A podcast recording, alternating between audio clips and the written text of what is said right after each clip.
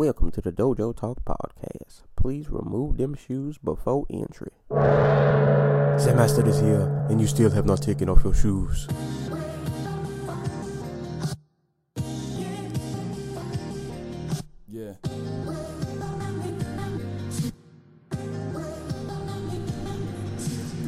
Living every day to define man's mission. Look into the sky for divine transmission. Deaf man's vision makes the blind man listen. Eyes on the prize, this is blind ambition. Thank you. Welcome to another edition of the Dojo Talk Podcast. We're on episode number 53, take two. Comcast and their, their devious magic cut my internet connection off. But I am back with my co host, Anti Cool. So, for the second time, what's going on, man? Nah, nothing much. I don't even feel like repeating myself. We're good. well, Well- well, you know what? I got something else I can complain about. I don't have a bed anymore, Oh, so I've been sleeping on this air mattress for like the past month. oh man, the struggle. My shoulders hurt a lot. This is what we go through to give you guys content every week. this is I go to live, man. oh man, you'll make you'll make it out the struggle. Struggle's not permanent, but it sucks. It, it definitely sucks. Nah, I brought it on myself. but I guess we'll just uh we'll get into the show before technology decides it hates us again. Uh, so this weekend, uh, UFC Fight Night 119 took place in Brazil. Uh, just to throw a, a complaint, as I do every time, these six fight main cards are um they're pretty vicious to sit through, and I stayed up until 1 a.m. And I'm not gonna lie, I was not a happy camper that I stayed up for that long. But Like, like seriously, like how, uh, we can't leave with a good impression of the product if you're an East Coast fan. Like, you're just not gonna be in a good mood sitting there at one o'clock in the morning. Yes, it's it's sitting up there at one o'clock in the morning. and then the way the card ended, I was just like, eh, I'm, I'm I'm through with this. Like, I, like like I could you, you can't even have like an emotional reaction to like Lyoto Machida getting knocked out because you're just like drained. yeah, at that point, I mean, I, I was well. I guess we'll just get into it. I was about to go into a whole spiel, but uh, yeah, we'll just start from the top. Uh, main event: Derek Brunson and Lyoto Machida.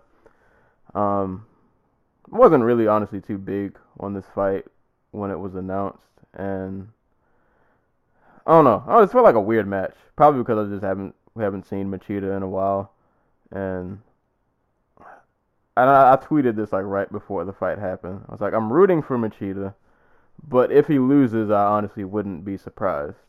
And then not only did he lose, he got he got floored pretty bad, and You got Uriah hauled. yeah, he definitely did. And I don't know why, like, it was one in the morning.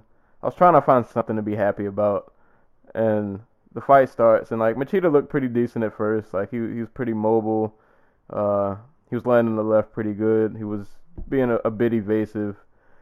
But you always know with Brunson, it, it only takes one. it only takes one hit. And what was it? I I think for like a quick second, I can't remember if Machida threw a punch or like they had got tied up real quick for like a, a brief moment, and then just in that split second, Machida just didn't really move, didn't he didn't pull out fast enough, and he ate a left hand for his troubles. And like right after the the left landed, I was just like, oh boy, like you, you could just tell like he was like he was done, and then. Yeah. Yeah, he goes down. He eats a ground and pound, and the crowd just the crowd just goes silent. And yeah, I stayed up till one o'clock to watch. I don't know. I don't know why I allowed myself to think and hope. I was like, Machida's gonna he's gonna pull this off, and he got he got knocked out. But it is what it is. I guess. Yeah, um like that finishing sequence is a perfect encapsul- encapsulation of just like where Machida's at. Cause four or five years ago, that's a knockout for Machida. Like that exact position with like Brunson coming in. Machida throws the left hand. In this case, he missed, and um, Brunson counters with a, a left hand of his own over the top. That just ices um, Machida. Like, like you said, like as soon as they landed, you knew it was over. Man, this. I feel like it's not really a whole lot to like dissect about that fight. Like it kind of just is what it is. Um, I mean, for Brunson, that's a that's a good. Uh, well, obviously another highlight reel. Um, also a great name to have on your record. Um, for I guess for Brunson, this is two KOs in a row. Um, Is it? Yeah, because uh, the Daniel Kelly was a KO. Ah, right. He fought Kelly. Yep. So I mean, that's that's a pretty good. Those are, those are decent names. I mean, I, I can't remember if Kelly's ranked or not. Uh, he was coming off the um the Evans win. Yeah. So I mean, yeah, he's you know, those those are pretty solid wins. So I gotta imagine. I mean, he's probably not gonna get a title shot, but he, he kind of throws himself back in that that mix. Um. I ha- I give him a decent shot against Luke Rockhold, believe it or not. Yeah, yeah, I think he he called him out too, which was funny because If, there's one fighter in the top six or seven that um that Brunson can beat, it's probably Rockhold. yeah, with So- that with yeah with that power, if he can if he can tap Rockhold a few times, that that could probably do some damage. It's kind of funny though, because in the post fight interview, like I felt like when Cormier was in the middle of asking him the question, like, "Who do you want to fight?" Brunson looked confused, and then he just happened to call out Cormier's teammate. but I mean, that's not that's not a bad matchup for him. Yeah, I, I would say looking at the rankings now, of all the people ranked ahead of him, well, not including Silva, since they fought in well, that rematch will probably go different, but that's another story. But yeah, Wa- Weidman would, I mean not Weidman, Rockhold would probably be a not an easy win, but a, a win that I could see happening. And he's ranked number two, so why not take out the number two guy and just leapfrog everybody else? Um, as for Machida, though, I mean, this is what three in a row, three losses in a row. Something like that. Yeah, Yep. three. Brun- Brunson, Not, ca- not yeah, not even three losses. Like three one-sided, brutally destroyed, yeah, like finished. manhan yeah, manhandled. Yeah, Yeah, just to put in perspective, uh, Machida's last win was against CB Dollaway in 2014. That was that's Machida's last win. So, yeah, man, I don't know. It's, it's not uh it's not looking too good, man. I mean, Machida's at least according to Sherdog, he is 39 years old. Um, I don't know.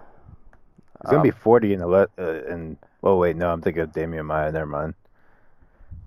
I mean, I'm, I, I don't like pulling the retirement card early, but I don't even know if it's pulling it early. Like this might be right on time. Like these, these last yeah few fights have not really gone well for him. But I would say, let's say he comes back one more fight. Who who do you want to see? Um, Vitor, because that's probably the only fight he wins.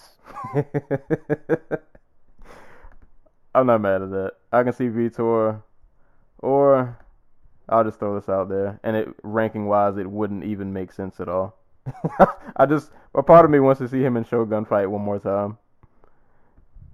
I don't know why I want to see that in well, that'll probably be 2018, but they're one. Dude, Sh- uh, Shogun's one fight away from the title. I know.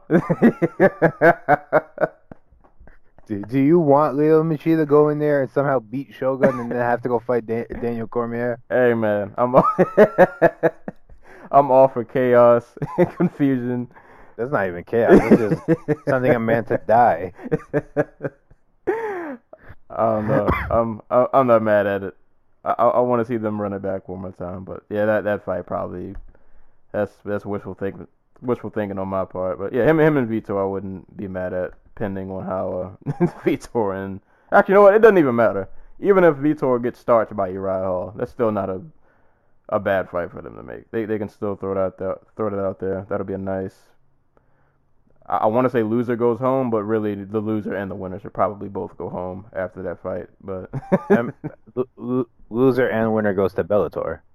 Eh, Legends division. Well, well, even then, like, I, I, I don't like Machida has to fight Gegard and King Mo and Phil Davis, and I, don't- I don't think he beats Ryan Bader anymore. So.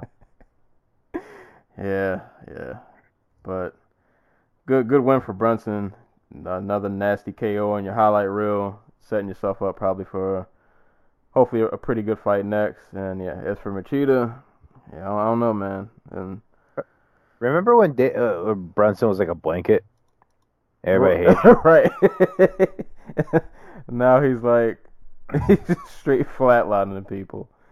I feel like though that's in response because I remember because I'm actually I have his record pulled up now. So yeah, he had, he had had a one, two, three, four, a five fight winning streak, and yeah, it was like around that time. Well, I feel like in the beginning of that winning streak, he wasn't like the most exciting person, and then But- like he just kind of.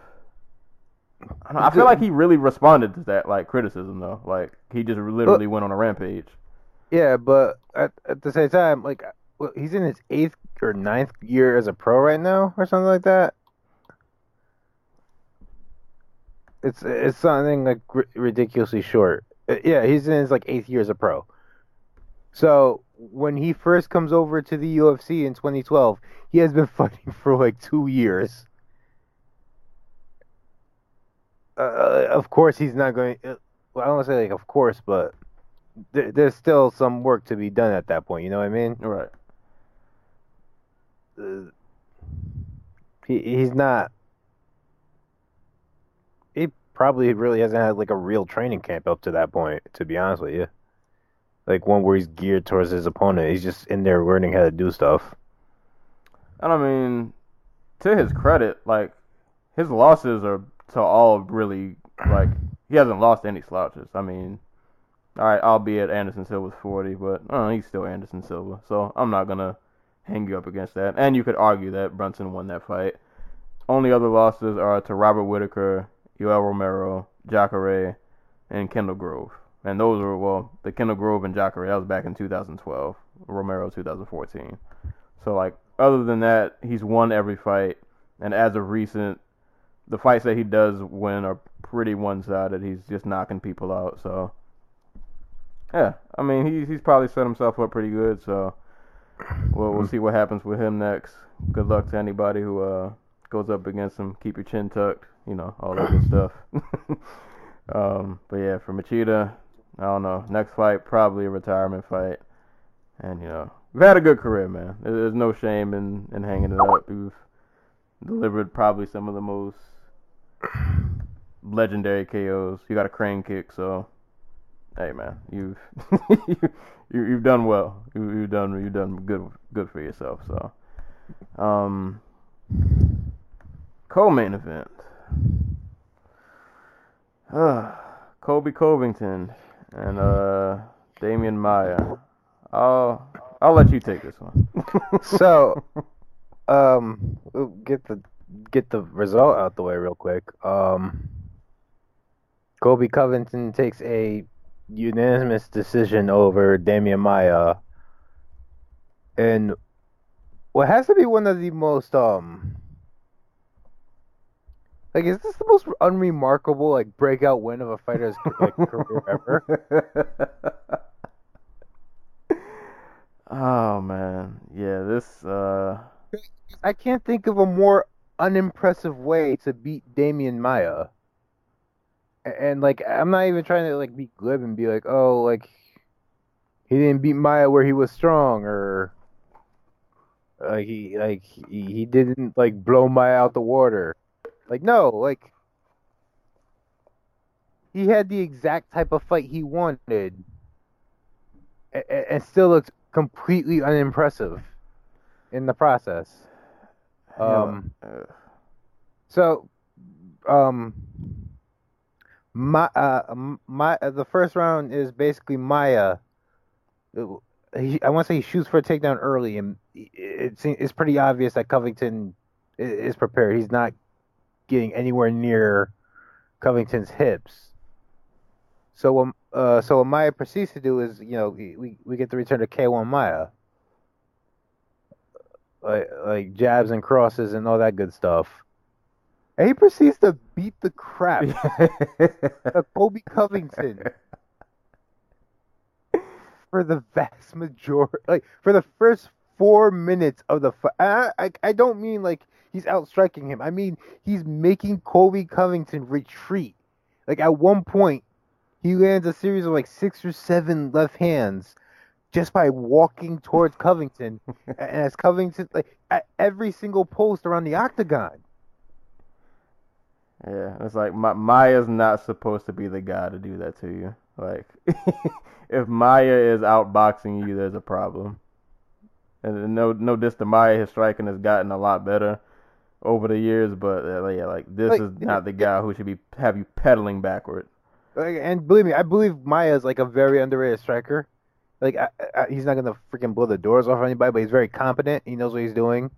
Like, like he has a very solid jab when he throws it.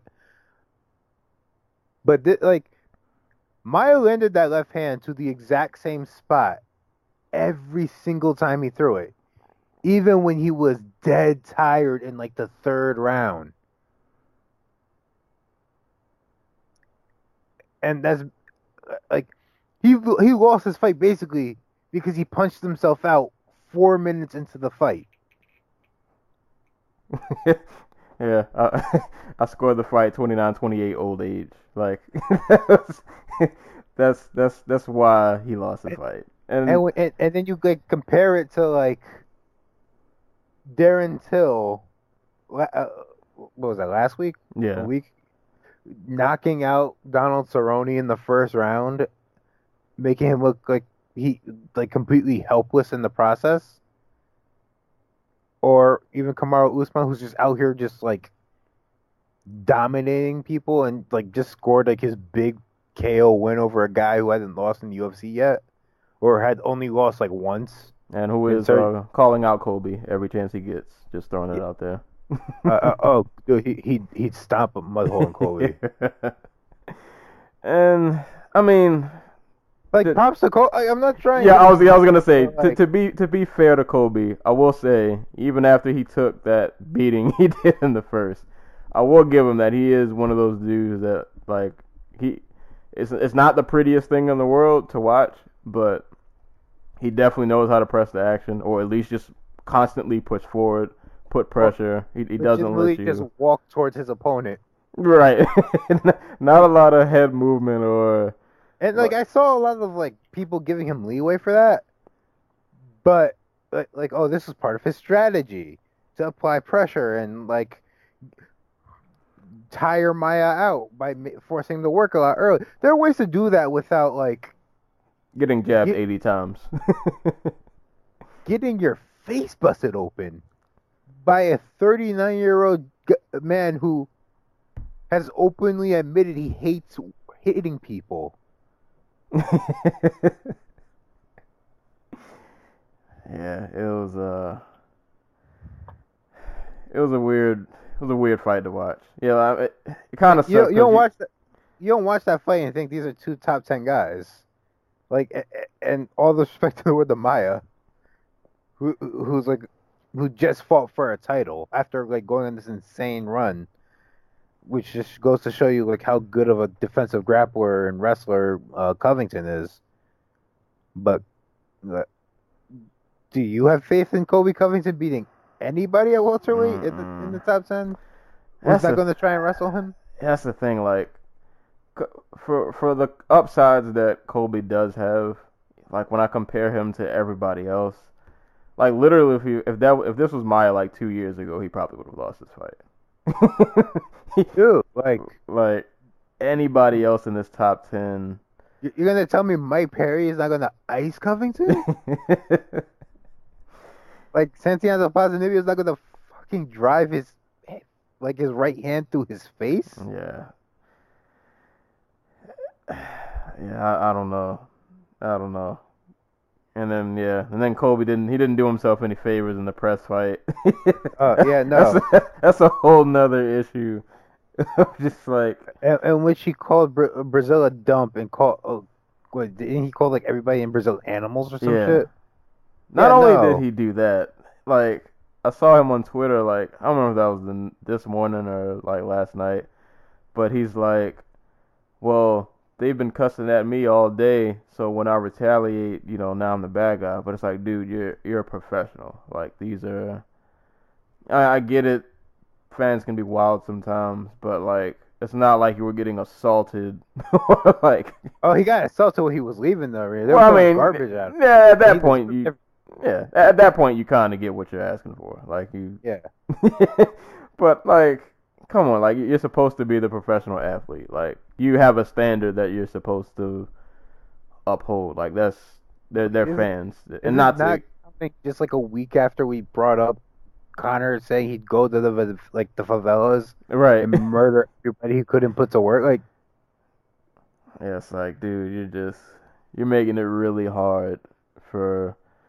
and the thing is, like, it, it's it wasn't like a, a great fight, like aesthetically to to watch, but like it, it's a big win for him, regardless. But like, it's going to get overshadowed because you're just. Uh, not only is your trash talk just not really that great to begin with, even aside from what he said, but like you add on the Brazil comments, and it's like, dude, you're just not. You're making it really hard for people to to like you Yeah. and give you any kind of props. the, the fucked up part is it worked. Like, it's like there are people who are eating this shit up. Like I'm on Reddit right now. There's like uh, uh, this post about like how his win over Maia was better than Tyron Woodley's. Yeah, yeah. I mean, Oh, uh, whatever helps you guys sleep at night. uh, and the thing is, like, e- even if it was, even if you do think it's better, whatever, your opinion is your opinion. You know, that's still not a pretty. It's not a pretty win, man. Like, like there, there were just some glaring holes that anybody else who's not a 40 year old man is probably going to exploit. a 40 year old man who stylistically does not match up to you that well. Like uh, I said this before, like Maia is basically you can stop the takedown with Maia. You basically can win the fight pretty. I won't say easily, but like th- there's a simple path to victory, despite how good he is at what he does. But god damn, Yeah, I don't know, but I mean, what, what's what's Colby's streak right now? um, I was still struggling to figure out how he was ranked number seven, but four or five in a row. all right, so is Jonathan Meunier, Max Griffin, Barberena, Dong Hyun Kim, and then Maia. So I mean, that's a solid, it's a solid streak. I don't know if that's number seven in the world worthy. Like I said, he's only there because Dong Hyun Kim has somehow managed to like keep a hold of his spot after years of fighting like once or twice a year and picking up like these unimpressive victories over like Tarec Saffiedine. Yeah. But yeah, I don't know, man. I mean, props for the win. You know, you, you did what you had to do, and I mean, for what it was worth, Maia was ranked like, was it two or three? Yeah, no, like uh, something like that. Yeah. saying So I mean, you, you you beat a dude who was pretty far ahead of the pack. Like you said, he was on like this insane run that you know led him to a title shot, even though he came up short. So I mean, it's still a great win, regardless. But I don't know, man. Like it's just all the other antics surrounding it are just like, yeah, I don't know about this guy. I don't, I don't know. Uh, I guess we'll see though. Uh, Usman is has been uh, calling him out pretty nonstop. Um, I'm all down for that. I'm all for that fight. Um, no diss to Colby, but yeah, I think Usman probably starches him pretty badly. like, I don't, I don't think that fight goes out of the first round. But I don't Like, know. We'll, we'll I, see. I, I I can't think of anybody else in the top ten that Covington. I, I maybe Condit because he's old and he's always had problems with wrestlers, but like I, I imagine any Condit fight is with Covington is going to probably be a five rounder at this point because it'll headline like a Fox card. yeah. so- And do you uh, do I trust Covington in tw- with twenty five minutes with um Condit? So We'll see though. we'll see. I mean, for Maia, I can't say it's really like a bad loss. I mean, at, at this point, I honestly I didn't expect him to go on the streak that he went. so, I mean, at, at this point, still a, a great career. I mean, you, you lost to a young gun. I feel like Mm. it's not not a ton, it's not the, the the best loss to have, but mm, 40 years old, it, it is what it is, you know. But yeah, Colby, I don't, I don't think your road gets much easier uh, from here. Uh, for Maia, I don't know really where does Maia go next. Like after this, I mean, you came up short in your title shot. You, you lose to the young gun. I feel like that probably kind of drops you back towards the the middle of the pack, and he's clearly not getting any younger. so I mean, he lost. He lost the fight. Jacare lost the fight. Why not Jacare Maia? oh, back at 185. Yeah, why not? Huh, Why not? I'm not mad at uh, that. Though I don't know, Maia can't get that takedown. That, that might be a mm, nasty mm. KO. Mm. But if those two could just get in a grappling match, that would also be awesome. I'm not mad at that. But yeah, that that was a co-main event. It was a it was a fight. Oh, I don't know what else to really say about it. It it is what it was, you know. But yeah, we'll we'll see what happens with Colby. Every every a lot of people are calling him out. So and apparently he's he's I don't know. He's got a target on his back. I feel like so. We'll we'll see what happens with him. Um, this next fight, this finish was pretty awesome. Pedro Munhoz, Rob Font. I actually rewatched this fight uh this morning. Feel like Font started off like pretty good. Like the boxing was was was there. He had some pretty good footwork. He bloodied his nose within like I don't know. It was like a couple of hits, and he bloodied his nose.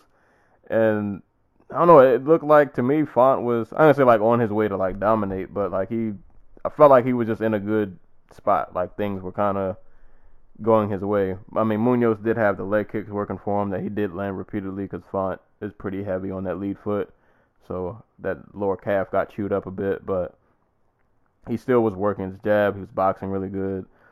But yeah, that ending sequence, and I can't remember the announcer's name, but he, he definitely jinxed him. Not Cormier. I can't remember the other the other guy who announced. Uh, Gooden.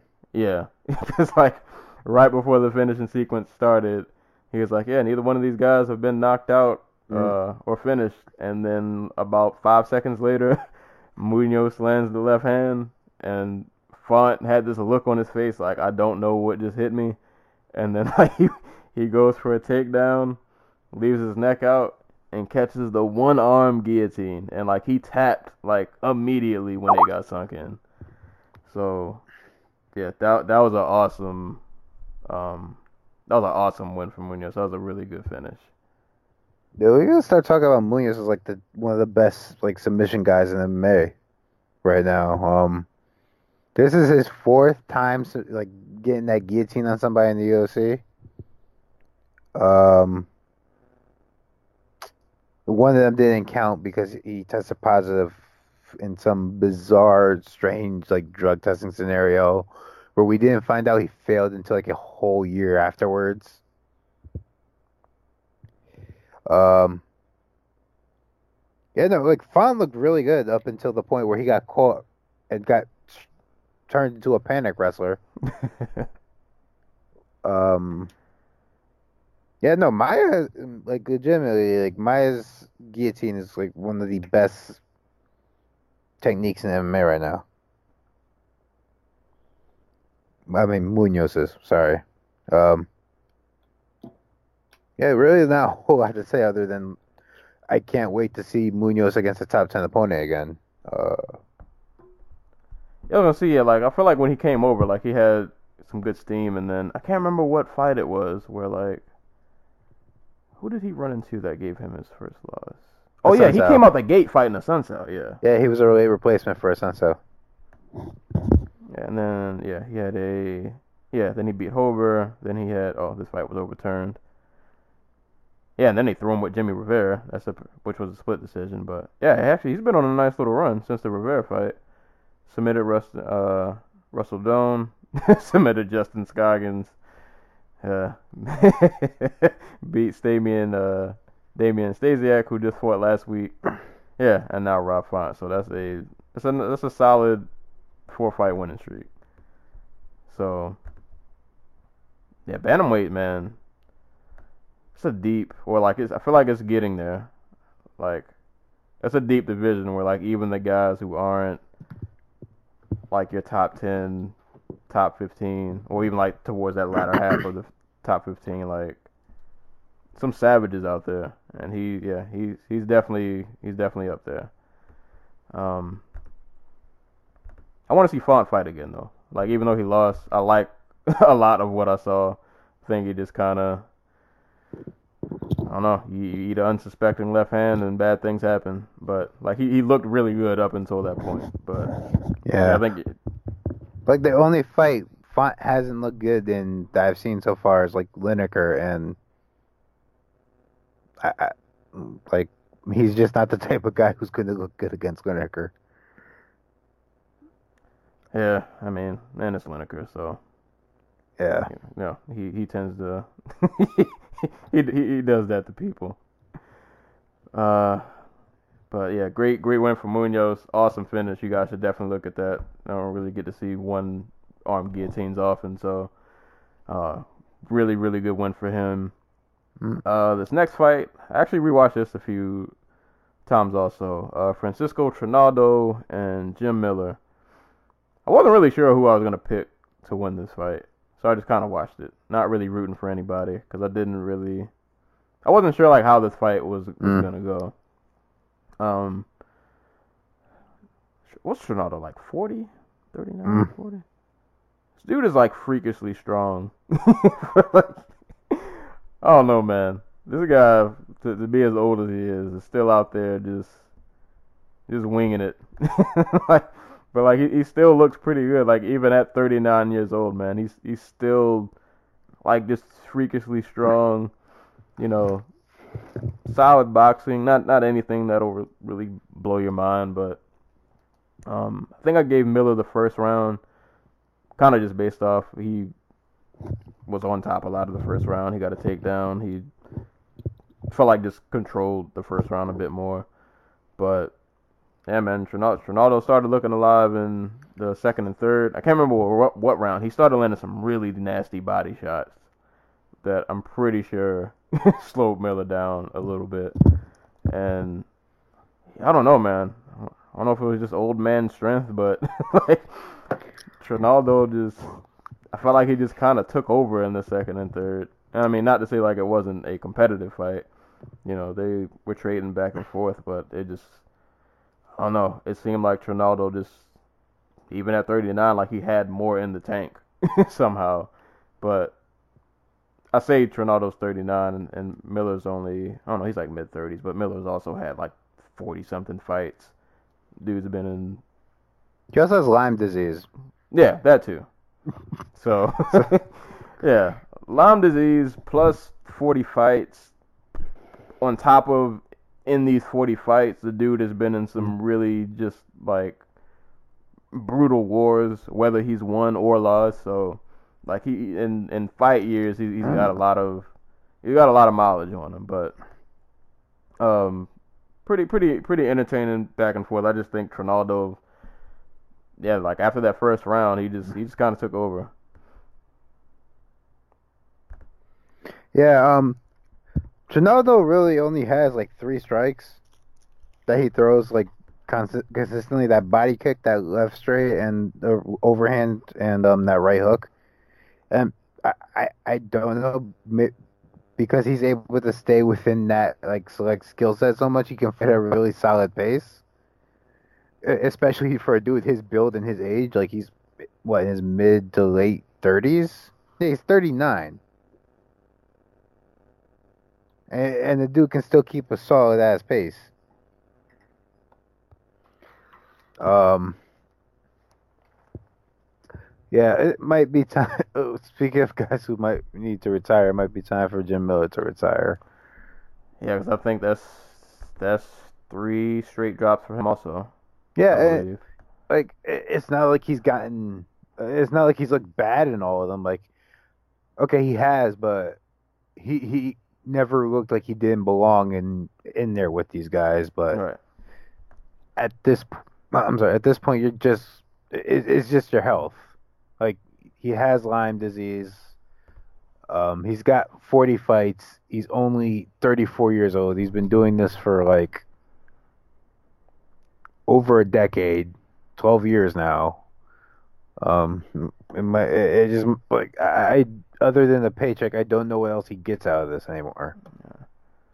And I mean, if you if you look at his record, like he he's consistently fought like top guys. Oh yeah, like Jim Miller is legit, legitimately has one of the toughest schedules.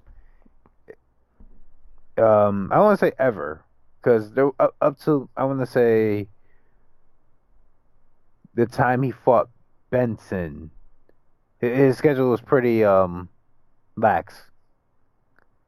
In, in overall, not into like, um, I think I might be just be like, I, Well, I mean- be misremembering. Well, if you if you start at so Benson was 2011, so he had Benson, Guillard, and this was back when Guillard was Dangerous. yeah right before you know th- this was the Guillard like prime Guillard. Diaz, Lauzon, Pat Healy, Fabricio uh, Camões, Yancy Medeiros, Cerrone, Dariush, Castillo, Chiesa, Sanchez, Gomi, Lauzon again, like Al- Al- Alves dropping down to lightweight, Poirier, Anthony Pettis, Francisco Trinaldo. yeah, like Like, that, like that's a murderer's row for a guy who never got a title shot. Right. And then I mean, some of these he would like alternate wins and losses, or he might drop two, win one. But like, yeah, that like that's a brutal, that's a brutal lineup to go through. So, yeah, and, I- and like I I feel like he's one of those guys that like even if he retires, like he would probably be a really good coach. Um, a lot of people could probably use his jujitsu skills, which I feel like they haven't seen in a little bit, but I feel like he's been a lot more willing to to throw lead lately. But like he he's had a pretty pretty solid career. Like he's fought all of the best people, and he, he's had good performances. So yeah, I don't know. It might be maybe time for him to hang it up. Uh, Trinaldo, almost forty years old, still out here. still out here. I mean, it's crazy. Before the Kevin Lee fight, this man was on a one, two, three, Mm. four, five, six, seven fight win streak. Mm. Before Kevin Lee, his last loss was to Chiesa, and that was in 2014. So, I don't know, man. Old man strength is real. this guy, this guy's just out here, just just getting it. But yeah, solid, solid win for him. Uh, yeah, good, good performance from from a 39 year old. Can't can't ask for much more. but um, this next fight, ooh, I rewatched this like right before we started recording. Uh, Thiago Santos and Jack uh, is it Hermansson or Hermansson? I don't know if I'm saying that right. Swedish. Now- Jack Swedish. Uh, Ooh, this was uh Santos like this dude just hits like really hard. Like he's one of those dudes. I mean, I think I said this before. I'm I'm not willing to fight anybody who has a hammer tattooed on their chest. So, but like this guy, man. I mean, Jack had you know his footwork going, but I felt like other than the movement, man, he wasn't really. I don't know, like there wasn't a lot there. Like I don't know if he was just waiting for something, waiting for a sweet spot. I mean, I, I think he got off a few like leg kicks, maybe a few jabs, but like there just wasn't Mm. mm. it was wasn't enough really going on. Mm. And I think Santos was just kind of waiting mm. for that perfect just moment. like he would just have these random explosions of just these viciously hard hits. And I mean, even the shots that Mm. Hermansson blocked, like I know some of those punches still stung. Because I think at, at one point Hermansson had him pressed up against the cage, and then like once that, as soon as Santos got off the cage, he just unloaded like this nasty sequence of just punches, uppercuts, knees, and like I said, Jack blocked a few of them, but I know some of those still stung. And then that finishing sequence was just beautiful. The the switch kick, which Jack blocked, but still backed him up, and then he proceeds to eat a left, then a right, then like an uppercut, then a right, then another uppercut that just drops him ground and pound, and literally like the last second before the bell was about to ring, the ref cuts it off, and it's over. And it's like, yeah, man, Santos is, a scary dude. That's uh, I see him on the schedule. That's not somebody I'm happy that I have to fight. Like that, that that's a frightening, it's a frightening gentleman. Yeah. Um. So remember that the highlight of like Vitor Belfort just coming forward and just like blitz blitzing um Wanderlei Silva with like jabs and crosses Right. as he falls him all the way across the cage. That was basically the end of this fight. Yep. Um, at one point, Thiago Santos hears like the 10 second clock, and he's just like, "Fuck it," and he just runs at Hermansson with everything he has, and then with uh, and Hermansson literally just crumbles. And with one second left, the the referee's like, "No, you've had enough." I, I, I can't like there are a few instances where I, I think like I, I see that fighter has decided that the fight is over and he's just gonna end it, and then it's over. Like this, this is just like a prime example of that. Like, I, I'm not sure if Santos ever fights for the like the title, but dude's always gonna have a job because he can do that. Right. and when when you got that kind of like striking power, like you're never out of a fight. Like he, he's always he's always gonna be there. And I don't know, yeah, like I was looking at his record and I think he's currently ranked 15. And I- I feel like since, because like I said, I was trying to think of it before we started recording that he had fought Uriah Hall way back when, a couple years ago. Yeah. And like I don't know, like I, like you said, I, I don't know if he will ever like win a title, but at the same time, like I feel like if he was to get a shot at a guy in the top five, top seven range, like I think he could give some people at least like a run for their money. Maybe he'll come up short, but I think he could threaten a few dudes. Like I, I'd love to see like I, I'm gonna bring him back up again, but like I'd love to see him fight Rockhold because we've seen Rockhold fold to the type of pressure that Hermansson folded under, uh, and while he's better equipped to way better equipped to handle it than Hermansson, and like once you get Santos on his back, it's I don't want to say it's easy pickings, but like this is that, that it's pretty clear where you're gonna beat him. You know what I mean? Yeah. Um, so yeah, um, Actually, I feel like him and Brunson would be a, a fun. I mean, you can always run that one next. This is third fight, third win in a row. Yeah, I, I think that would be a pretty good fight. I mean, that that probably guarantee ends in somebody getting knocked out. or that would be the fight that Brunson decides to be a blanket. Did you know? Which, Did you know Santos fought Vicente Luque yeah, I'm actually just looking at that. Yep, in And- 2012. and, and lost? That's crazy. Vicente, MMA math and yeah, Vicente Luque, who won on this card, by the way. that's wild. that's M- wild. it's, it's, MMA is a very small world. It is. It is a very small world. That's crazy. I wonder how you gotta feel though, Mm. like the guy who has one of the nasty KOs on the card, and you look up at the screen and like, oh yeah, I beat that guy. Like, albeit it was way back when, but like I still beat that guy. Man, but yeah, uh, good good win for Santos. That was a pretty Mhm. nasty KO. Uh, yeah, I, I'm I'm I'm looking forward to who he fights again. Like I hope I hope he gets a top guy. Somebody I I hope he gets some kind of name next. Mm. I, I want to see how he how he can do against a, a a top guy with that kind of power. Um, speaking of of top guys and power, John Lineker, Marlon Vera. Uh, this is the last fight on the main card, but this is the fight that kicked off the card. Um, I'll just say off the top, man, for Vera, for a guy who's not, he's not even ranked, right? Like he's not even in the top 15. Uh, Yeah. I'm pretty sure he's not. He should be B. Kelleher, who who was coming off that win with Alcantara. 'Cause as of, yeah, as of right now, the bantamweight rankings, Yeah, yeah, they have, yeah, you're right. Um,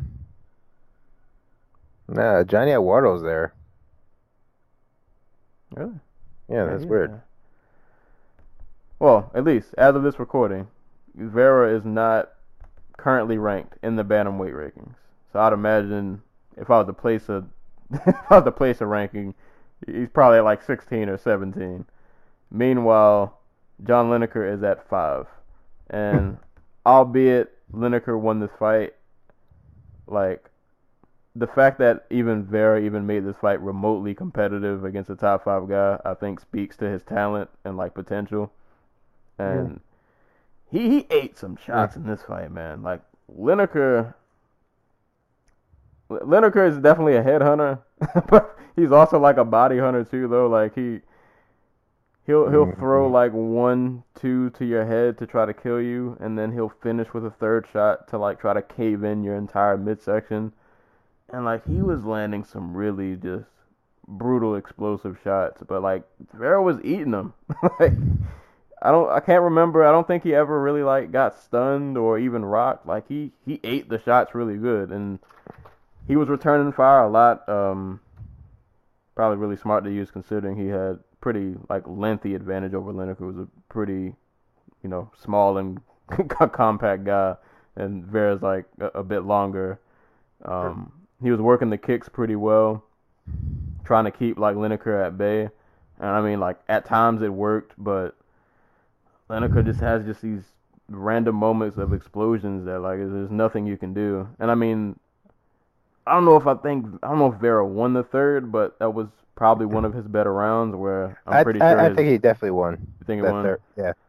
Yeah, because I'm pretty sure his coaches had to tell him like, dude, you, you definitely dropped the first two. Like you gotta you gotta go for it. And you you could tell like in the third, like he had there was urgency there. Like he was he was trying to do something, which like I I like to see that in a fighter when you when they know that they're losing. So you know they he didn't really like go for broke. You know he didn't just get in like some all out war. Like he was still being smart with what he was doing, but you could tell like he was he was definitely pushing the pace more, but. Lineker's just that dude's just a, a, a savage. Like he just he hits just incredibly hard for no reason. Really good body shots. Just yeah, man. He he, he kept the pressure going. He, he he dropped the third, but he just he did more than enough in the first two rounds to to win. But uh, I I give a lot of props to to Vera though. Like you get thrown in with a top five guy, you're not even ranked you, you steal around from him and you like you make the fight competitive. So like I have to give him a, a lot, a lot of props for that, man. That's that's a good. If, if there's a moral victory, you know, I, I feel like you, you got something out of that fight. Yeah. Um. Like in that third round, you could really tell Vera picked up a lot.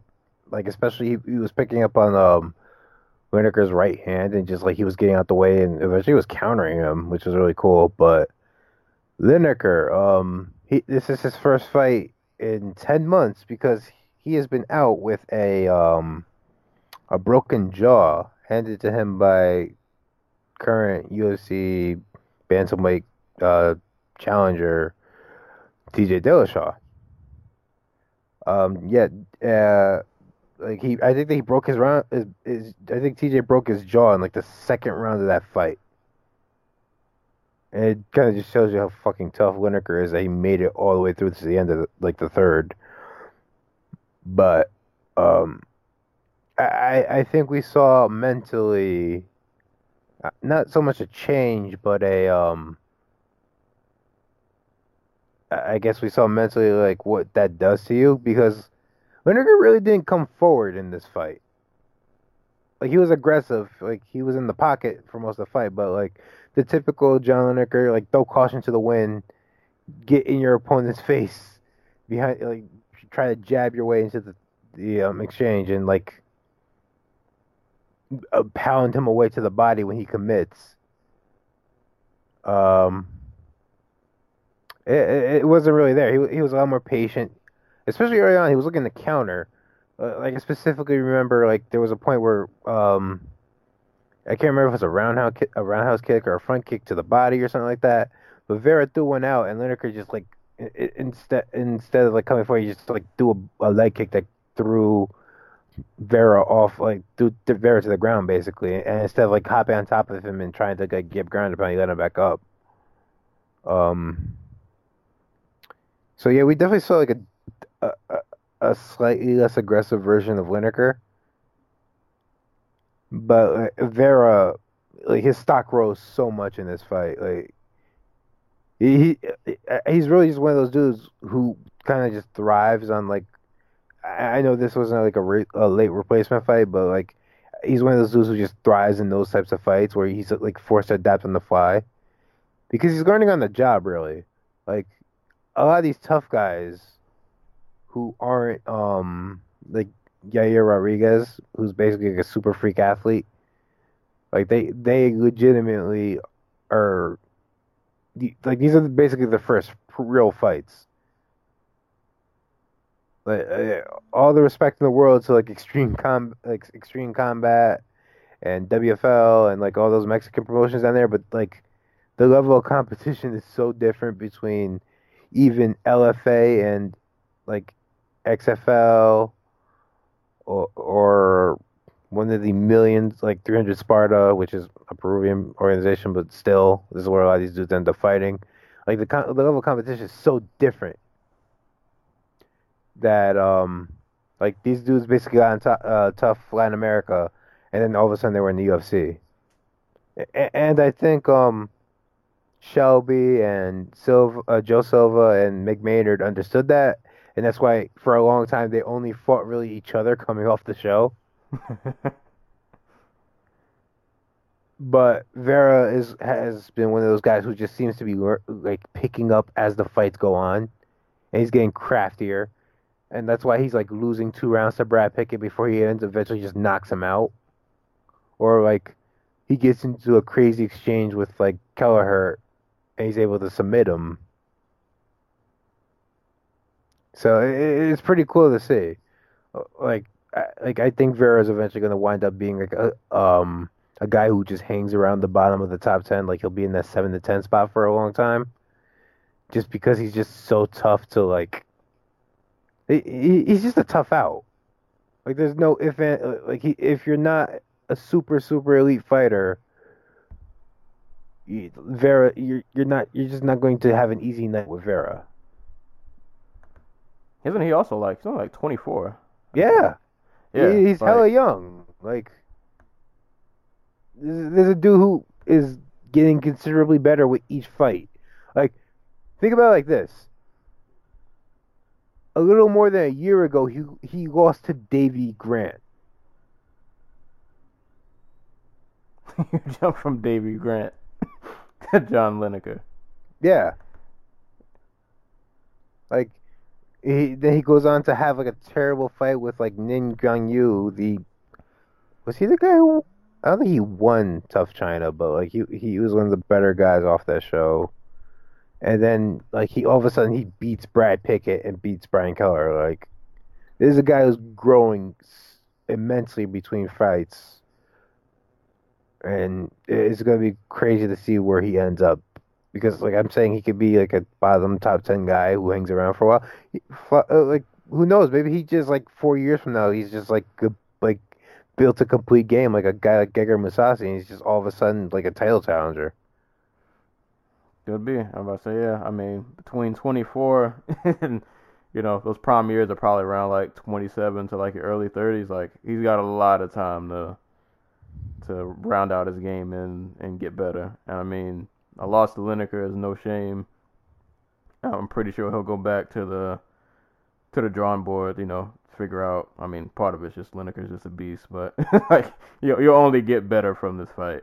But I, I kind of like what I saw from Lineker though. I, I attributed him um because I think they mentioned that during the commentary too that he wasn't like being the super aggressive headhunter. I I just attributed it to him not probably wanting to punch himself out and just go for the kill so much. Like I just thought he was fighting a bit. I mean, it was kind of cautious, but I thought he was just kind of being smart mm-hmm. and not you know, gassing himself out after going for a kill. Like he would have those explosive spurts, but then you know he would just send it back. Like no need to go for the finish if it's not there and force something that you know just let it happen naturally.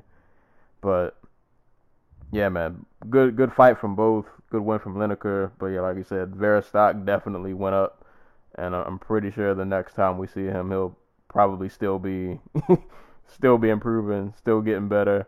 Um, yeah, that was oh, that was actually pretty quick. that was that was the main card. Um, pretty dope main card, all in all. Got some good finishes.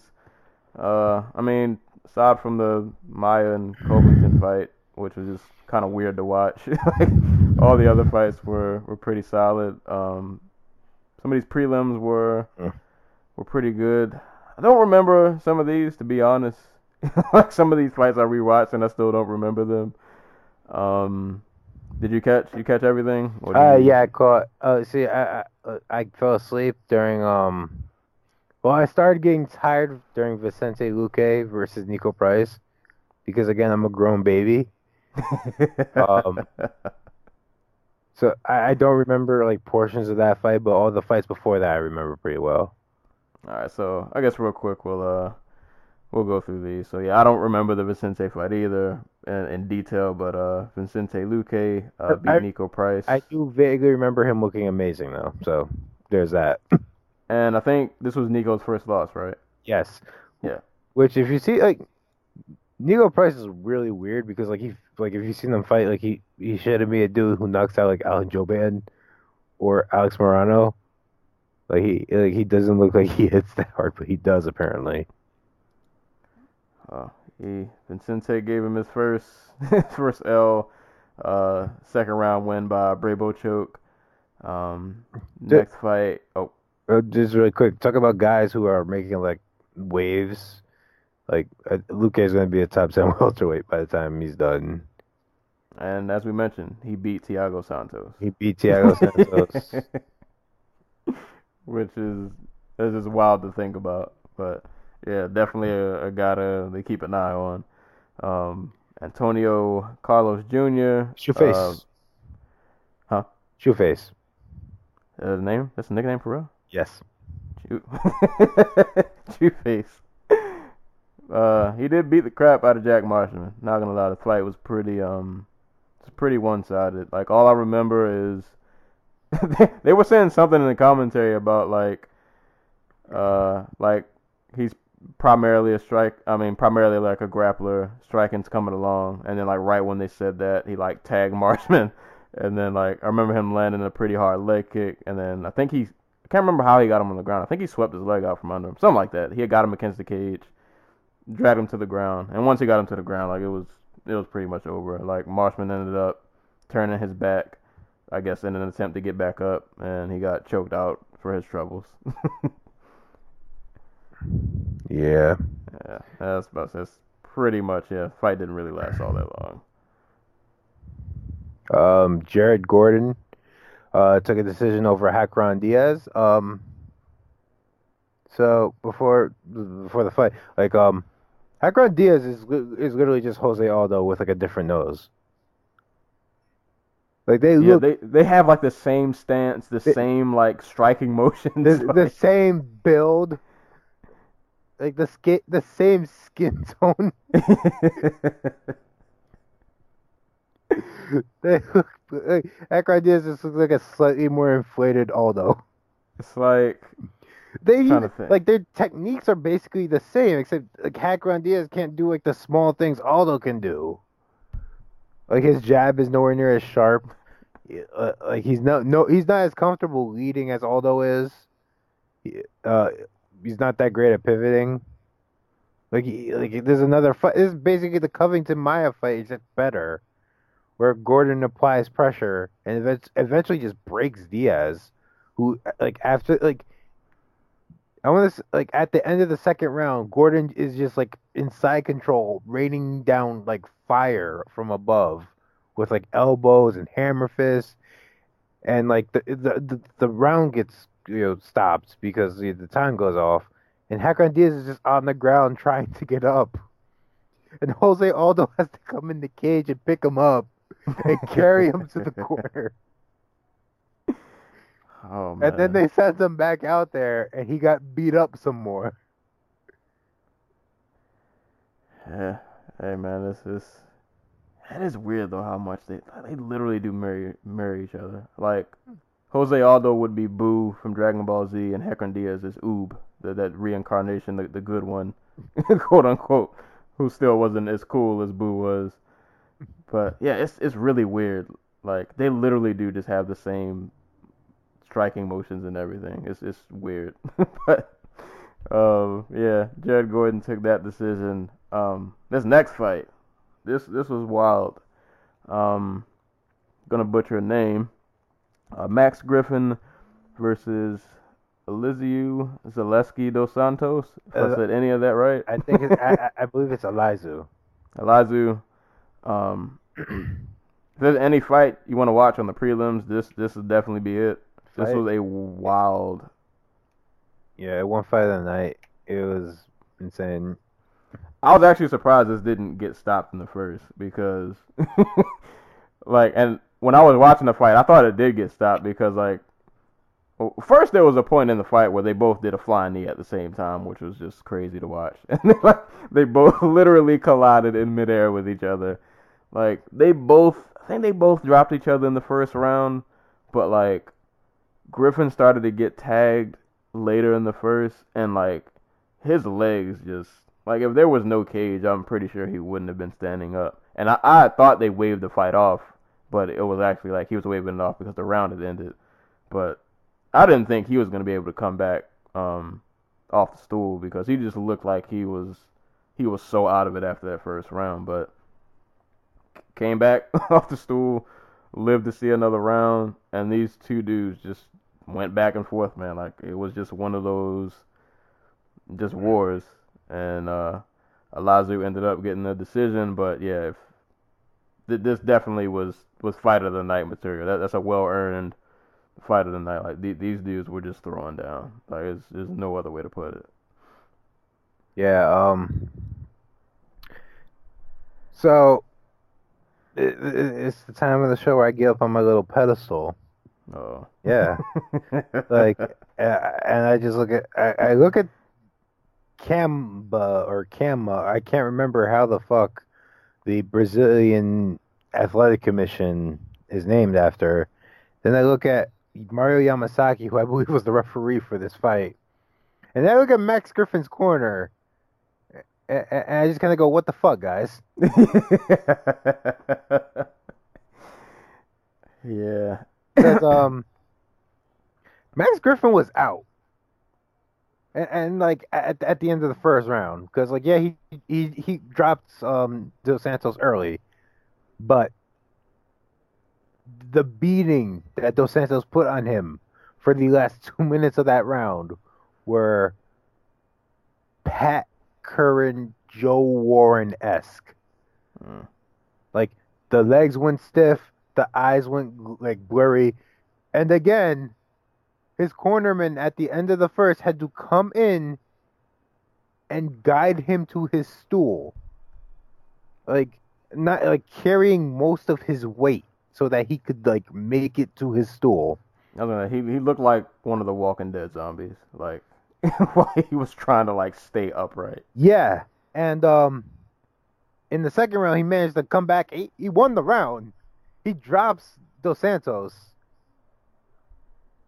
but he's still pretty clearly out.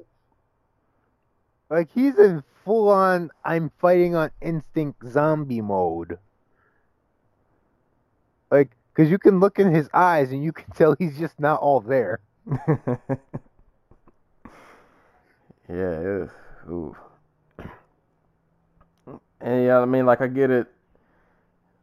I- don't know. I, I guess you know you're a cornerman, you know you're a fighter, but you you got to protect these dudes, man. Like even though he went on to continue to put on a great fight, and you know they get fight of the night, so he he gets his extra what 50k or whatever. Like I don't know, man. That might have took that might have knocked a few years off of his career. Like Like seriously. like he, yeah, the way just it was just it was like at one point where like he he got hit and stumbled back toward the cage. Like I'm serious. Like if there was no cage, that guy would have just fell over into the crowd. Like it it was. Yeah, yeah, I don't know. At, at that point, I just feel like I, I really thought they waved it off, and I, I was kind of hoping they did. Like, there's no way this guy can come back after this. Like, you uh, put on a great round, like, but that that might be over. like if you're if you're in Griffin's corner, like what are you there for if not to make sure he that that your your boy can get another pay excuse me, can get another payday. Like fifty G's is great and all, but like that ain't gonna help with brain damage. Yeah.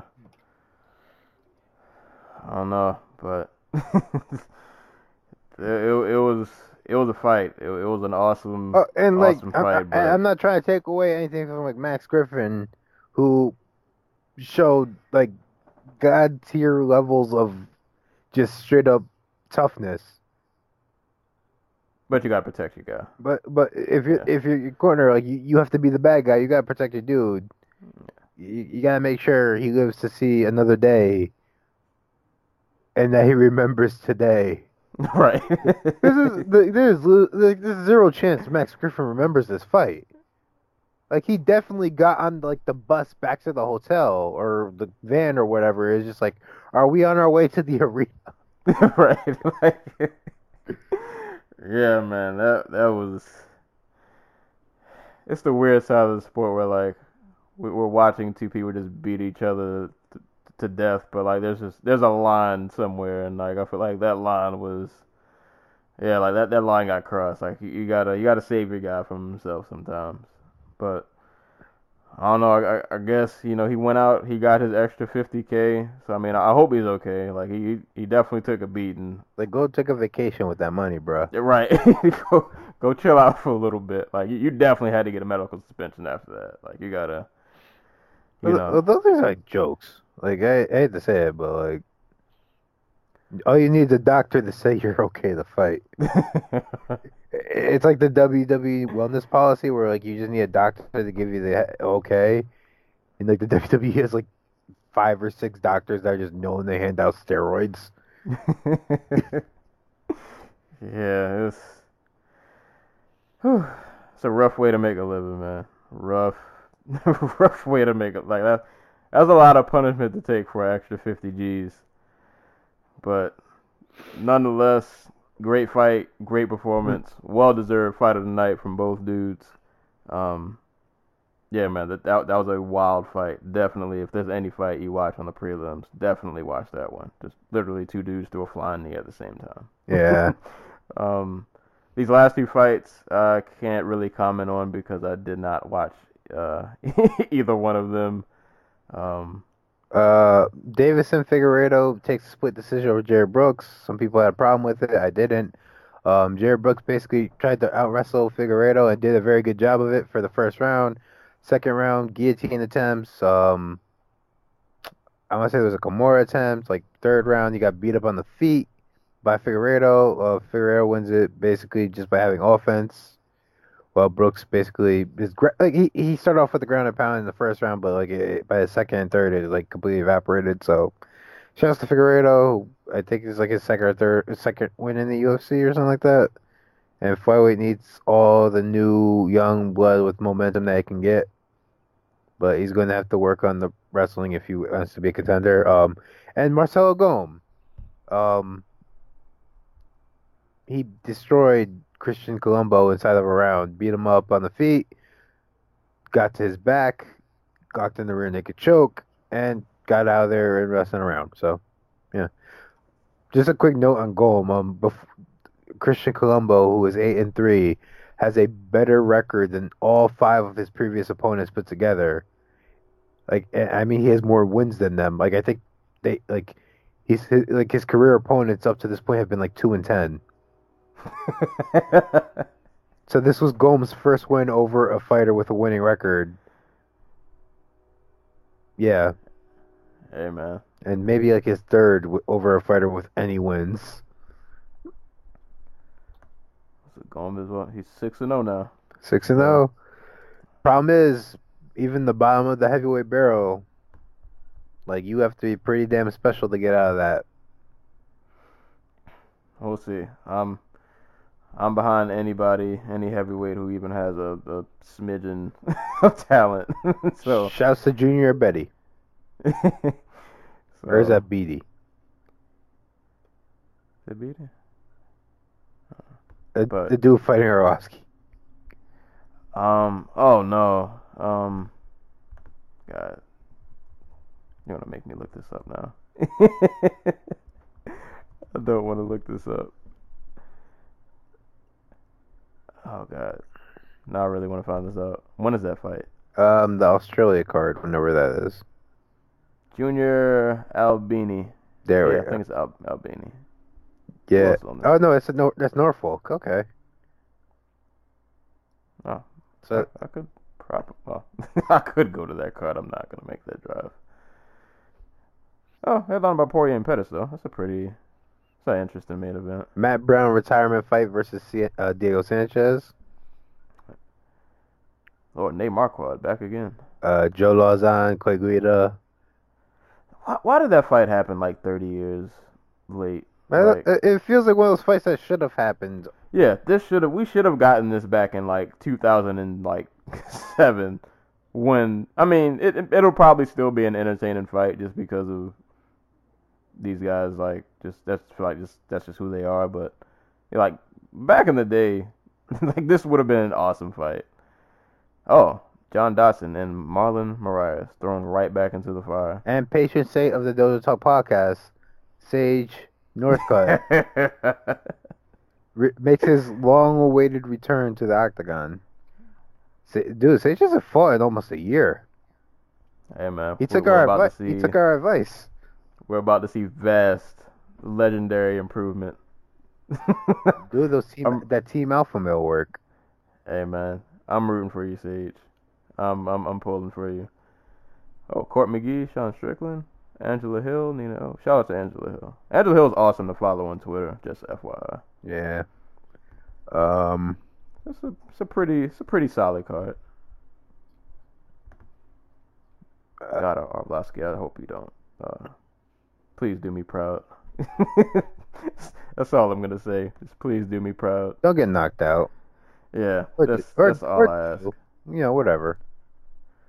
but uh, yeah. So that was uh UFC Fight Night 119. Um, all in all, I mean, pretty solid card. But uh, as I stress all the time, six fight main cards, not cool. Start them an hour early, please, God.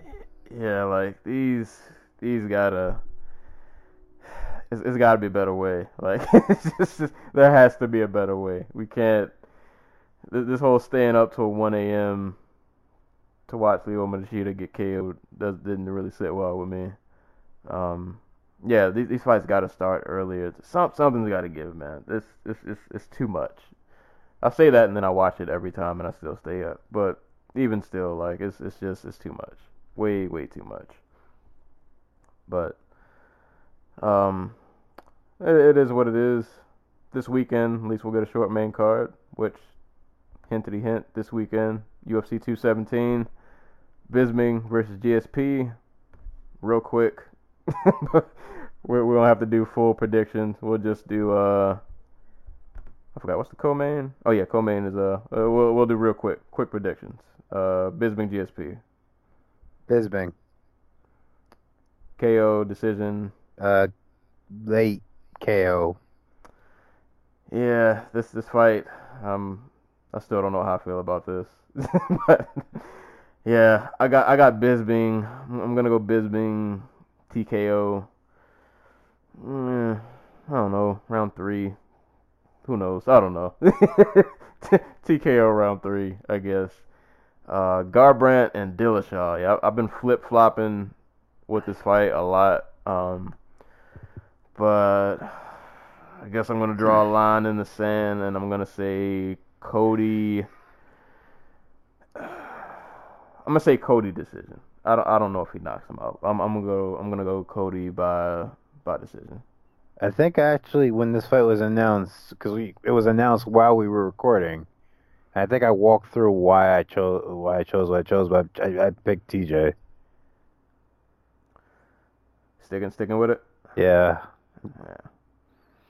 It's a pick 'em fight, man. it, It's, it that's- really a- is, and it's the best fight on the card. So Yeah, that's that's a really interesting matchup. I'm I'm really really intrigued to see how that fight goes. And there are really a lot of good fights on this card, but that'll be a, another podcast. Well, well, it will be. Hint to the hint, if you guys are listening, um, the podcast for UFC 217 is going to be epic. Um, there will be guests. There will be. there might be.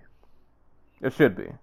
Fingers crossed. Uh, no, uh, no, no. Like the the guests, the like yeah, oh, okay, yeah. yeah.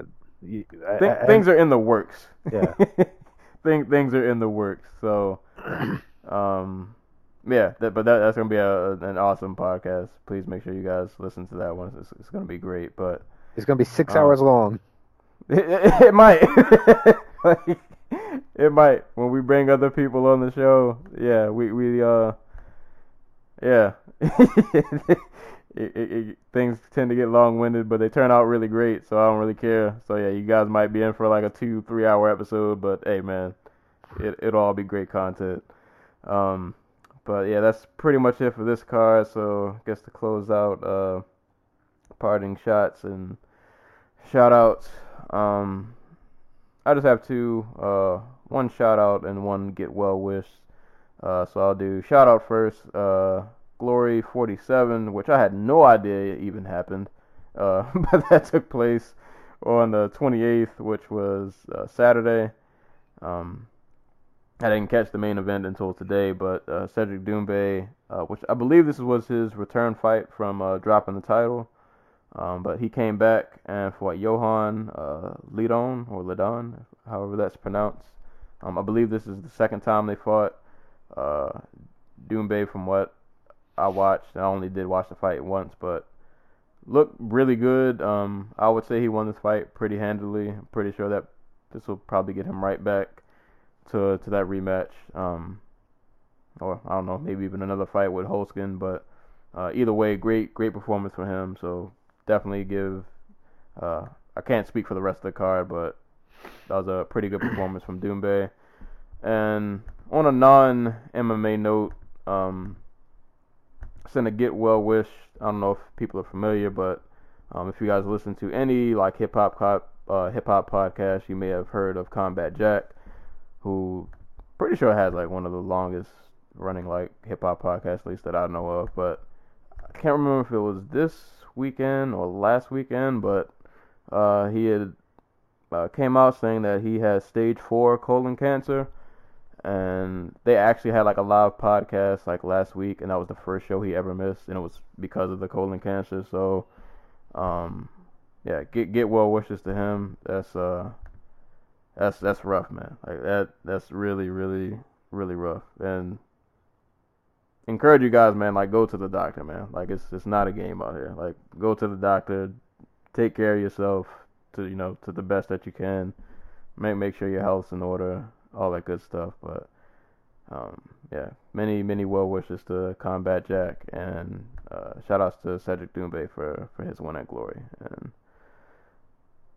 oh well, yeah, that's pretty much all I got. Can't think of anybody else really to shout out. All right. um. All right, I got two. Um. Shout out to uh, Tyresha, uh, Tyresha, yeah, Douglas, who comes from down from down your way. She's from Baltimore. Um. The current um, box record at least has her ranked number four at uh, super flyweight. She will be fighting um uh, some girl, uh, no, some woman, this Saturday. Uh, Crystal Hoy. Um, I, I say this because like Douglas one of the, uh, now that people are starting to get on TV. Douglas is one of those fighters I don't expect to be on TV, but who probably should be. As more female fight like female boxing matches get televised. Uh, like she's fun to watch. Uh, she's hits pretty hard. Like she's one of the top American boxers out there right now, even if it's by kind of by default. But uh, like hopefully she gets the big matches and like gets televised and eventually get to see her on TV. And my other one's also a boxing one, though it's kind of a kickboxing one as well. Shouts to Kyotaro Fujimoto. So, uh, Sasa, do you know who uh, Kyotaro is? Uh, nah, not ringing any bells. All right, so he was the K1 heavyweight champion Oh, this is already interesting. back in 2010 when he beat Peter Aerts for the belt. Um, he he went on to beat like Jerome uh, Banner later that year, but he's probably most famous for MMA fans for being the guy Gegard Mousasi beat. Like when, when Gegard Mousasi's like big thing in kickboxing was beating Kyotaro, who at the time was still the K1 heavyweight champion. So- What's but this is how you spell? How you spell Uh, his name? Kyotaro, so it's K uh, Y O T A R O. Alright, I gotta look this guy up. I feel like I should remember him, or that I've probably seen him before. I mean, he's beaten Gokhan Saki and Melvin Gal- uh, Manhoef too. Oh, Beaten, but beaten. so these guys. Oh yeah, that's that's. those are some names to have on your resume. Yeah, and I I I, I have no idea if those are like legit wins because I haven't seen either one of them. But like I, I've seen I've seen them versus Ayers and I've seen them versus uh Gegard. But uh, uh, point being, he's got a fight coming up this weekend. Uh, let me just make sure. Yes, for the OPBF heavyweight title. I don't know if you read Hajime no Ippo, but the uh, Oceanic Pacific Boxing Federation Championship, or Oriental and um, Pacific Boxing Federation Championship, is that step below where you actually fight for like a world title in like that area of the world. So like I- I'm trying to think of like a comparison here, but like it'd probably be like the WBC Interna- International Championship or something like that. Like those those weird fake alphabet belts that you get before you get real before you get a real one. But the word on the street is if Kotaro wins his fight, which I'm I, I expect him to do, he's getting a fight with Joseph Parker, who is, and I want to make sure this is the right belt. Um, he is currently the WBO World Heavyweight Champion. It's a big step up. Yeah. yeah. So, on, how how old is Kotaro? uh, he is 31. Oh, alright, he's. I don't know. That's still that's that's a leap though. That is. But I mean, I I feel like it's kind of a win-win. I mean, albeit you fight for the WBO against a guy who's probably uh Uh, He is probably, I want to say he's the most beatable of all the world champions right now at heavyweight because the other two are Wilder and um, AJ. And like, while they both have their flaws, uh, like, they both have something in their back pocket that uh, Parker doesn't have, and that's just like straight up, I can knock your head off your shoulders power. so he's probably in a win-win. I mean, win or lose, this I I want to say that'd be probably pretty good exposure. So I mean, I don't think Japan's ever had a. Well, I know for a fact Japan's never had a world yeah, I'm about to say before. I, I can't I I can't even remember like the last yeah like no, like I can't think of even like Japanese like boxers that even get like promoted in America like at all.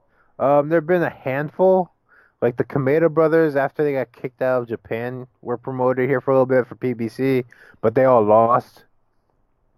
In one case, to another Japanese fighter, who the PBC brought in specifically for him to lose to, uh, to beat for him to beat. Um, who else? Um, Naoya Inoue just made his US uh, his US debut back on that Superfly car where Roman Gonzalez got his like knocked the, the fuck out of. Um, but yeah, there's not a whole lot uh, here in the U.S., especially because you could fight at home in Japan and fight in front of like 15 million people on Right. TV. But um, in in terms of like just straight up like heavyweight champions, they have never had one. They're, uh, like Mexico, their only heavyweight champion is Alejandra um, Jimenez, the the current women's WBC champion. I, and in fact, I, I think the highest they've ever gotten is middleweight. Yeah, because uh, Ryota Murata is the current middleweight champion from Japan. Um, and he's only the second one in their history. So, like, if by some miracle, well, not miracle, but by like some stroke of luck, Kyotaro goes out there and beats Parker, he becomes Japan's first ever heavyweight champion. Hey, go, go for the gusto, man. hey, man. I feel like with the way this year has gone in combat sports, somehow that wouldn't even like. Well, it would probably still be a shock, but you know, Parker is not undefeatable. Like, uh, like the he's not insurmountable. I'm just saying. And and then he could be the man who held both the K1 heavyweight championship and the WBO World Heavyweight Championship in boxing. How sick would that be? has anybody ever? I'm pretty. Nobody's ever done that. Uh, I don't think so. You know what? You know what's funny though. If I'm Tyrone, uh, if I'm Tyrone Spong, I'm angling for that fight as hard as I can. Yeah, I'm about to say because Spong is out here like. I'm not even sure who Spong's been fighting, but Uh, journeyman, not yeah. even the good one that bad, but but hey, man, I'm rooting for him. Go out there and make history. well, yeah, I mean, it's, kind of crazy though. apparently. So It's crazy because like I feel like we've been waiting for well, yeah, like we've been waiting for like an an Asian champion like the UFC this whole time, hmm and maybe like it'll just come in boxing. Maybe we'll. Uh, dude, boxing has well, Japan itself has like eighty something world champions in their history. They're now want for like like I want to say they have like eight or nine male champions alone right now, and like another like ten in women's boxing. Like J- Japan gets it done when it comes to boxing. MMA for some reason not so much. I'm actually mostly- watching him now. Yeah, mostly because I Oh, when was the last time he fought? um Kataro. Yeah. In boxing or MMA? Because he fought in May in boxing. Um, Okay. Yeah, I was gonna say all the highlights this year like from really long ago. oh, dude, like that's those are his kickboxing highlights. Oh, I was about to say like they got a highlight from like 2012. but yeah, hey man, I'm I'm rooting for him. Go go go make history. If he That'll wins, be wild it's- though if he wins that and like somehow fights Wilder. oh god, and he, oh my god. I mean, it's not like he hasn't fought anybody else who's got like serious knockout power. So at, at least it'd be something. Right. Like, Oh, like he just goes out there and he just beats Park, um, Parker, Wilder, and like AJ. Who also fought? was that this? That was this weekend too, right? Oh right, yeah. Uh, Anthony Joshua beat Carlos Takam in a fight that was uh, underwhelming, I guess. Like he, he won clearly, but it it was he got a pity stoppage basically. So, you know, take that for what it's worth. Oh, and Katie Taylor, duh. She uh, Katie Taylor becomes the second woman ever to win both a gold medal at the Olympics and a world title as a professional. See? Represent See, you're making history. See, you're making His- history. History's being made every day. Oh, and real quick, I probably should have shout not not even really a shout out, just a, a quick mention. Um, John Gotti's grandson. If you don't know who John Gotti is, I'm not gonna go into detail, but uh, John Gotti the third fought in I think it was CES uh, this past weekend. He won by TKO. So just a quick note: John Gotti's grandson is an MMA fighter, and apparently he's pretty good. I actually haven't seen the fight, so I can't comment. But uh, from what I'm hearing, he's pretty good and he's fairly shredded. so his whole apparently his mob family came out to support him pretty heavily. It's, it's, it's nice to know that now that the Fertitas are out the business, we're gonna keep those mob connections. You know, hey man, so, somebody's got to do it. like one day John gotta do it. day like Dana White's gonna go to like a CFFC event in like Atlantic City, and John Gotti's gonna be John Gotti's kid great grandkid's gonna be fighting. He's gonna end up in the UFC. It's gonna happen. like that. Are you happen. kidding me? Especially if he goes and they just see all those freaking like T-shirts and stuff of like with like his like support and stuff. And he just grabs on, he just hops on the microphone and just says something with like an Italian accent. Oh man. Dan- Like Dana gets hooked like that, and he becomes like the next Sage Northcutt. I say it. Give, give it, give it a year or two, or give it about two, three years. Yeah, Got Gotti will be in the UFC somehow. They'll, they'll, they'll definitely make that happen. Uh, uh, unless Gotti's family has beef with um the Fertittas family. Eh, they'll, they'll find a way to come to some civil. I don't know, some civil agreement. Uh, have you ever seen a mafia movie, bro? Oh yeah, they normally don't. John Guy's gonna be putting on MMA gloves without fingertips. oh man, I gotta I gotta watch the actual fight though. I haven't gotten a chance to watch the the fight, but yeah, I just just wanted to throw out there that that's the thing. John Gotti the third, he's he's out here apparently doing in work, uh, doing work in MMA. So yeah, keep keeping keep a lookout for John Gotti the third. But um, yeah, that's pretty much all for today's episode. Um, as far as upcoming, of course, UFC 217. That podcast will be awesome uh, when Oh. that happens. Bellator 185 or six. Oh lord, who who's that? Who's It's that lining? 186. Um, it's Linton Vassell, Ryan Bader for the title. God. Ilima-Lei Macfarlane, Emily McDakote uh, for the um, Dakota for the women's flyweight championship inaugural. Phil Davis versus Leo Leite. Um, Zach Freeman, the prospect killer versus Saad Awad, and Ed Ruth versus Chris Dempsey, which is going to be on Friday. Oh, and for anybody else who cares, PFL, aka WSOF, Ivanov, A- aka, headlining. aka totally not a scam. uh, Blagoy Ivanov headlining. Uh, other names on the card: Lance Palmer, Steven Siler, Mike Kyle, who I didn't even know was still fighting. Um, yeah.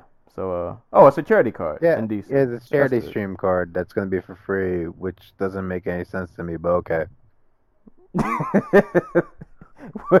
we're we're, we're gonna assume that people at PFL know what they're doing. Who, who knows? No, nobody. That's another podcast in in in and of itself. Just I don't know. I don't, who knows what's going on in PFL between Yeah. PFL and Let's- Bellator? Let's go to Fuck. Washington D.C. and put a Bulgarian man versus a Brazilian man as the main event. Because why between the PFL, fuck not? right? I don't know. They they they they know something we don't. Apparently, uh, who, who knows? Nothing. Bet- bet- Between them and Bellator having fights at NASCAR events or whatever they fight at, I don't I don't know what's going on in the world anymore. but yeah, um, so yeah, there'll, there'll be entertaining things happening. Keep you guys busy. Uh, but yeah, UFC UFC 217 that is definitely the big one. So really looking forward to that card. That main event, I'm pretty sure we'll leave a lot to talk about, regardless of who wins and how it goes. But Wait, wait, wait, wait. When does PFL's million dollar tournament start? oh man, I forgot. They're supposed to be giving out a million dollars. That was a scam too. That's I haven't heard one mention of that tournament. I, I just looked on their website and they're like, oh, our season, our 20, our inaugural, oh, okay, so the season starts 2018. Okay, okay. All All right. right, I'm gonna give them a. I'm gonna give them the year to fuck it up. there we go. We'll hold off on calling it a scam until further notice. Oh no, they're still a scam, but uh, I hope you guys get your tournament and that money they promised you and all that good stuff that was in that letter that we read some time ago.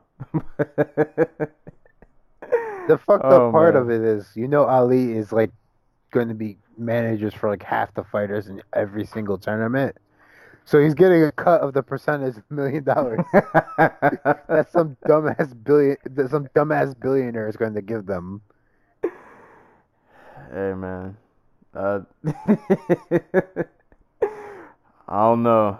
I don't know that organization. I don't see how they're gonna. I don't know. I said that in 2014. It's not, we did, and they're it's- still here. and they're st- they're still out here just like hustling millionaires. I'm not mad at them Oh, for it. I mean, it, it makes for a pretty interesting story. I'll give 'em that. It does. That's uh. Yeah, I don't. I don't know. I don't. I don't know how they how they've lasted this long. But hey, more more power to them. Somebody over there is doing something right, or really they're just paid so they can do whatever they want. I guess. But anywho, though, um, as always, you guys can listen to us on iTunes. Make sure you uh, like and subscribe on iTunes. Leave a rating. Also on YouTube, SoundCloud. Google Play, and you can like the Dodo Talk podcast page on Facebook. Um, you can follow me on Twitter at Serial Sensei if you want to talk to me on there. So, yeah, wherever we're. There'll be content coming. Can't emphasize enough. UFC 217 podcast is going to be awesome. I'm probably going to be heard after that podcast for various reasons, but we'll we'll cross that bridge when we get there. but as always, anytime people are being punched and or kicked in the face, we will be there to talk about it, and we will catch you guys later. Peace.